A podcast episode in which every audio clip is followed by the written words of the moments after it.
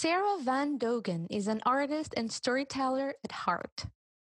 She studied and got her master's in contemporary literature with a focus on children's literature. All of her studies are reflected in the gorgeous stories she tells through her art.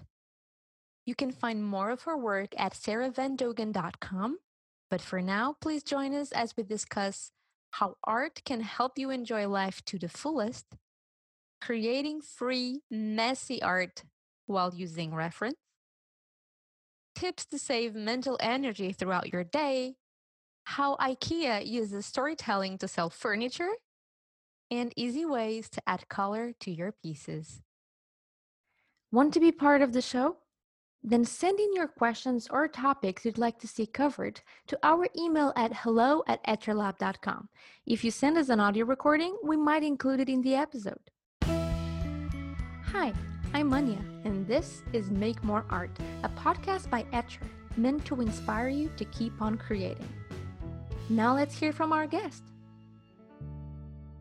I would love to know, so it's just for our audience who has not heard of you yet, they're in for a treat. Mm-hmm. Spoilers. Why do you love art so much? And can you give us a short, rundown of who you are, what you're doing, and how you got here? So I'm Sarah. I'm from the Netherlands. And how I got here, I think I noticed that making art makes me happy. So I decided to do it every day. And I think people like that. So that's how it started, actually. Why? Yeah. When did you realize that art made you happy? Well, I was a very happy child, but then when I was 13, 14, and, I had to do homework, and it made me very unhappy. Oh, that dreaded homework.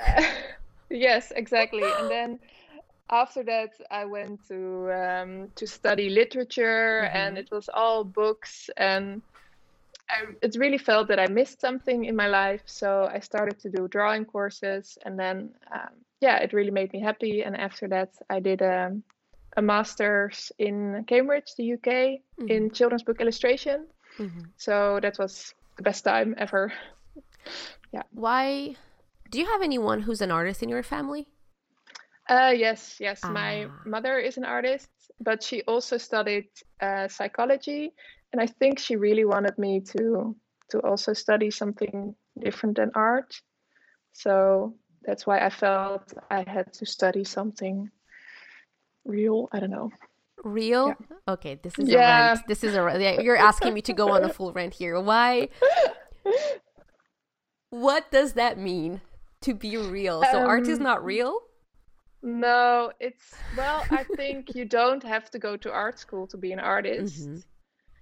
And in a lot of art schools, at least in the Netherlands, you don't learn how to make money. Mm-hmm. You learn how to make art, but you don't learn how to do your taxes or how to promote your artwork. And that is something I think that's very valuable to learn, but you don't learn it in art school. And I studied literature. It's not that there are many jobs in literature, to be honest. Mm-hmm. So with real, I don't know what I mean with real. I think the clear path that you study something and then it's obvious what kind of job you get. Yeah, that maybe a dentist or something. Yeah, a doctor and a lawyer and all of those real jobs. Yeah. A friend of mine once said that maybe we think that art is not a real thing because when we're children, and I'm thinking this is very common to most countries, but please anyone correct me if this is wrong in the comment section of the episode. When we're kids and we are in kindergarten and primary school, we are learning math and we are learning our own language, like English, Portuguese, whatever, Dutch. And then we have the art time, and it's like playtime, Even though we have the actual recess, art time almost feels like some sort of recess because we're allowed to do whatever we want. And it's not like, okay, guys, now it's math time and we have 30 minutes to solve these equations. So come on, let's get our numbers right. It's more of a free yourself, and here's some paint and here's some, you know, crayons, and let's draw something related to family. And it's almost like we're playing. So we grow up feeling that art is part of play. Yeah, maybe that's true. Although I went to... Waldorf school. Mm-hmm. I don't know how you Rudolf Steiner, and there were a lot of rules. You know, at the start you had one color, you had blue, and you had to do every for like months only blue. How old were you when you were doing that? I think like 7 or something. So you start with one color. Also, you have one color pencil and also one color paint, and then you have to do everything with one color. And then when you're older, then you can understand another color, and then it's a really an official moment, and then you get another, I don't know which color you start. I thought it was blue, and then you get red, you know, and then wow, so very interesting. I'd never heard of this. Yeah. Wow, so there's an actual method to learning art related subjects there. Well, I'm not sure. But so Rudolf Steiner, he had a lot of ideas about when a child was ready for something. So it's no point in learning a 5-year-old to read, because it should play. It's not ready to read. So he had these ideas, and also with color. And we also had to do like wood cutting and embroidery and making mittens and scarves, and so I had to do a lot of things in school. Did you enjoy it, or did you find it was more of a... No, it was actually really fun to do things with your hands as well as, you know, with your brain. Yeah. Interesting. And still, it was like, even though it was more of a methodical-ish approach to art, we still have the same conversation of art not being real. That is very interesting.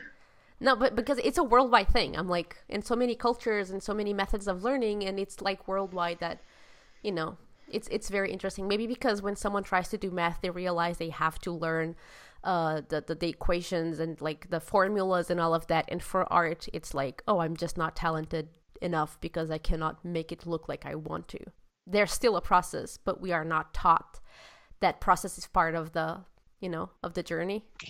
Yeah, no, because it's it takes a lot of time and practice to be able to draw. Yeah. And why did you go to children's books? Well, I want to make pretty things, I guess. And I really like stories. Mm-hmm. And in modern art, I don't think pretty is one of the things you think of when you think of modern art. Mm-hmm. And I really loved children's books, so I think when I started drawing a little bit more seriously, you know, when I was 15 or something, I started copying my favorite children's books. Mm. And I never imagined that there would be a master in children's book illustration, so it was like a dream. I read it and I was like, wow, this is the ultimate thing for me. Aw, this is really sweet. I'm just wondering, maybe because your mom was also an artist, it was helpful to see that it was an option, while so many other people, you know, we grow up surrounded by books and movies, yet many of us are unable to understand that it's an actual job that got the book made, which is very interesting. But you had that connection, which is interesting, and you went to literature before you took the plunge with art. So you went, am I correct in assessing that literature was your choice because you love stories so much? Yeah, I think so. Yeah. So it's all about stories for you. You're a storyteller. Yeah. Well, yeah, I think so. I'm not really good at writing or stuff like that. That was something I really struggled with in studying literature, because you have to write essays all the time. So creating stories in images, that's my thing. And that's another rant button. So what does it mean to be a storyteller? Because in my opinion, Like, I'd like, okay, before I start talking, because I talk too much. I mean, I'll just throw it out there. So, I mean, you can be a storyteller without using words, right? And I'm not only talking about picture books, where you have a book with very little words and the story is pretty much carried by the images. You can tell a story with music. Yeah. So you don't have to be a great writer to be an excellent storyteller. No, that's true. No, yeah. Let's talk a little bit about your actual art. I was, before we were recording, I was saying how I loved your art because it's very organized in its messiness, and I think it's a correct way to try and describe what you're doing, because it feels very free, it feels very relaxed. You have parts of your art that are very sketchy, parts that are more, you know, detailed, and it feels like it's very children's booksy. So that is true. And it feels like you're just having fun with it, but there's a lot of planning in the composition and such. So how would you describe your art? I would describe it as cheerful or happy and daily life-ish. That's a word. And I think also, you know, making the simple things interesting or pretty, or because daily life, you know, that's actually most of life. Yeah. And I love daily life, you know. I love having breakfast and going to bed at night and reading a book and you know, all the simple things that we have to do or do every day. But I think a lot of people don't necessarily have the time to see the beauty of it, or you know, they feel like, Monday. But so I wanna show that it's actually very nice. And I just realized why I connected with you so much when we first started talking, because I have the exact same view of life that you're describing. Because, okay, we're going to have a conversation about this. I 100% agree with what you're saying. I think we are so busy in being busy, so focused with being busy every day, and like, I have this meeting and I have to do this call, and I'm saying this, but I fall into that trap myself. I woke up at 8 today, later than usual. Thank you so much, oh baby, for sleeping a little bit longer. And my husband was getting the kid ready to school, and I was looking at the time. I'm like, okay, I was supposed to have a call with my coworker, but he's not available today, so that's for tomorrow. So I have 30 minutes until my first call. Then I have another call. Then I have another call. But there's no food and coffee at home. So while you take the kid, I'm just gonna go to. And I'm already tired of talking like this. And I ended up going to a coffee shop to have food, and I had a couple of calls from the coffee shop, and I was very stressed because, oh my god, the sound is not perfect. What if they cannot hear me well? And they couldn't. That's why we have phones and internet on our phone. And I had the most relaxed calls ever, and I had a beautiful breakfast, and I was able to enjoy my morning up until I came home to talk with you. So that to say, I think we spend so much time being busy that at the end of the day, at the end of our lives, you know, one of the biggest regrets that I read this article about, biggest regrets when we are about to die, and it's not spending enough time with our children or friends or family, because we are so busy. And we think of like a beautiful moment in life is like going to Disneyland and seeing the fireworks, when actually the beautiful moment in life is what you were saying, like waking up and having a cup of coffee with your breakfast and just enjoying that. Yeah, so exactly, yeah. I'm curious, was there any aha moment that you had that brought you to this realization? No, not really. I always liked, you know, the boring things, like that's, you know, I want the same tea every day, and I want, you know, my things on the same place. Well, my boyfriend is completely different. So when he you know, when he puts the dishes away, he just checks in the kitchen. Okay, there's a spot here. Let's put a pan there. Let's do this here. And I'm like, oh my God, no. The pan should go here. And so I really like that things have a specific place, and also daily life. I just like it to be, you know, that you don't really have to think about what's going to happen next, because you know, there's a rhythm, there's a pattern, and then in that pattern there is time to, you know, to enjoy, to look around, to, you don't have to think about where your keys are because they're on their key spot. Interesting. I am the same, and my husband is like your boyfriend. If you're listening to this, sweetie, I am sorry, but it's true. So you like to have everything organized in the patterns that you're used to, so you don't have to waste mental energy with those things, and you can enjoy the moment. Is that it? Yeah. And I think with my art, it's the same. There are some certain rules that I follow, like color theory, and, you know, to make, for example, the main thing or the main person in my illustration, you know, have red hair or a red sweater. And then there are some other also red parts, like maybe red flowers or a red cup. And that makes it a whole. So there are these, well, I don't want to call them tricks, but they are kind of like tricks. And then because I use them, I can be free for the rest. Okay, so you are giving yourself rules so you don't have to waste mental energy deciding everything every time. I mean, let me know if I'm wrong. So you can explore outside of the rules that you created for yourself. So there's freedom in the rules. That's it, right? Yeah.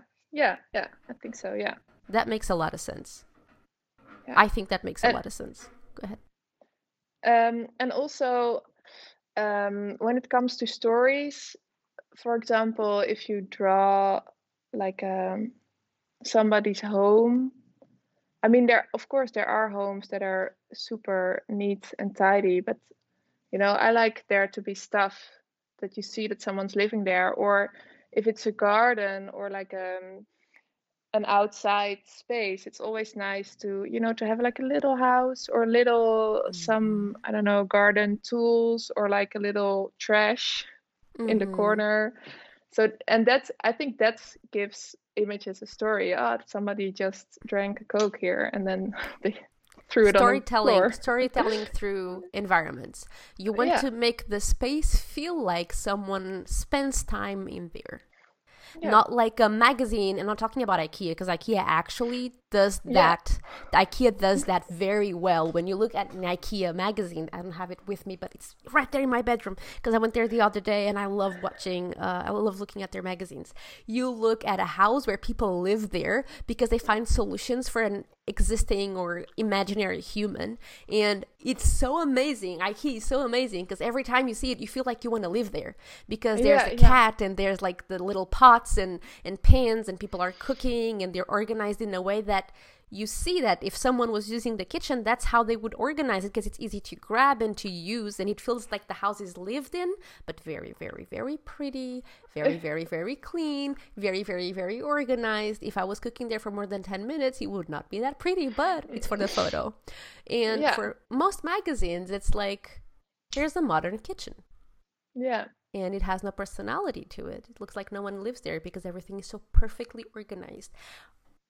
My mother-in-law, like, you remind me of all of these stories. My mother-in-law once told me, like, years ago, that she went to this friend's house and she felt really weird while in there because they cleaned up the house so well and they organized everything so well. When she went to the restroom to wash her hands, not even a toothbrush was inside. Everything was hidden away. Oh. So it felt like she was in some kind of psychopath's home or something, because everything was neat and organized and no trace of personality. It's weird. Then I feel like messing things up. But on the other hand, I'm also quite tidy, so that maybe clashes. I don't know. It's kind of in the balance, I think, right? Because, hey, it's a house. You live there. I mean, you cannot see my house. I mean, if you're watching this on YouTube, you cannot see my house, because you would thank me if you could see my house. So, but I mean, looking at your screen, you know, there's a lot that we can tell from about you, because there's a camera there. I cannot see the titles of the books, but by looking at your books, I'm sure I would learn a lot about you. I'm assuming you love horses? Well, this is actually my mom's house. Uh-huh. I'm at my mom's now. And my mom made those horses. So she's a sculptor. And they are made with papier-mâché. Yes. Like, yeah. I don't know how to say it in English, but I know what you mean. Yeah, I don't know how to. If anyone knows how to say it in English, please tell us in the comment section of the post associated with this episode at etcherlab.com/Sarah. But, so yeah, she loves horses, and this is her house. Wow! See, we just learned something about your mom because of something that she has there. Yeah, this is all true. We're not making things up, okay? We're not trying to look smart. Sarah is actually smart. I'm just riding the wave. And it's very beautiful how you translate that to your art and how you, so that's part of how everything looks so, I don't know, homey and like cozy with your art, because we're truly looking at someone's home, someone's little corner, and that makes it so much more relatable. What kind of struggles have you faced art-wise? Well, my art was too messy for a long time. So then it's not clear what's happening. But this also really has to do with materials. So, for example, I used the wrong paper for a very long time. So, like, how do you say, cold pressed paper, yeah, you know, with a texture. And if you use pencils on watercolor paper or cold press, then you know you don't get a lot of details because you see the texture very well. Mm-hmm. So I worked too quick and it was too messy, and so I really had to slow down and learn about the rules, learn about how to draw people, anatomy, you know, go to live drawing, you know, practice and also, you know, take a step back before, you know, you don't have to start a drawing right away. You can make a sketch first. Is this the right composition? Is this what I want to show? Or do I actually want a little bit more space on the right so that I can add something? Mm-hmm. So, and that's all of that I learned in Cambridge. And it really, you know, it really gave me the tools to be able to draw what I actually see in my mind. So yeah, in order to be this messy and freeing with your art, you had to learn a lot of rules first. Yeah. Yeah. Makes a lot of sense. Yeah, it makes a lot of sense. What about your color choices? Yeah, they come naturally. So for a long time, I only drew with blue. Maybe this is because of school. Aha, I don't know. We're finding connections here. Yeah, I think because I was scared of the other colors, I was scared that it was going to be too bright. Mm-hmm. And slowly I started to add colors. I remember, you know, for a while, ochre yellow was very in fashion. Mm. So I bought this ochre yellow sweater, and that's the moment I started to add that color to my illustrations. So it became blue and ochre? Yeah, and also I've never used pink, and then I bought this pink, it was also a sweater, I guess, pink sweater, and then I added pink. So it's like slowly, and I think that really works well, you know, instead of getting your big box of colors and using everything, you know, just slowly add something. And now I'm in the process of adding purple to my colors. That's a great art tip. I love it. I'm looking at a piece of art, and I will put this piece of art in our blog post so you guys know exactly what I'm talking about. You have this, it's in your Instagram, you have your notebook filled with plants, and everything is like the darkish grayish blue, and then you have someone working there in like bright orange. I just love how it's very vivid with just pretty much one color, because the darkish blue is just like so muted that it's almost nothing. And then you have a little bit of pink, and you can convey light and shadow in with just one color pretty much, or like two. And I'm assuming, so this came from all of your practice with just one color and then adding two and... I think so, yeah. It's also, it takes a lot of restraints to not use all my beautiful colors. Yeah, beautiful tip about color in restraint. So before we wrap up, is there anything you'd like to leave our audience? Any other golden nugget that you'd like to share? I think if you want to make art, that you should never stop making it, and don't be so hard on yourself, and just practice.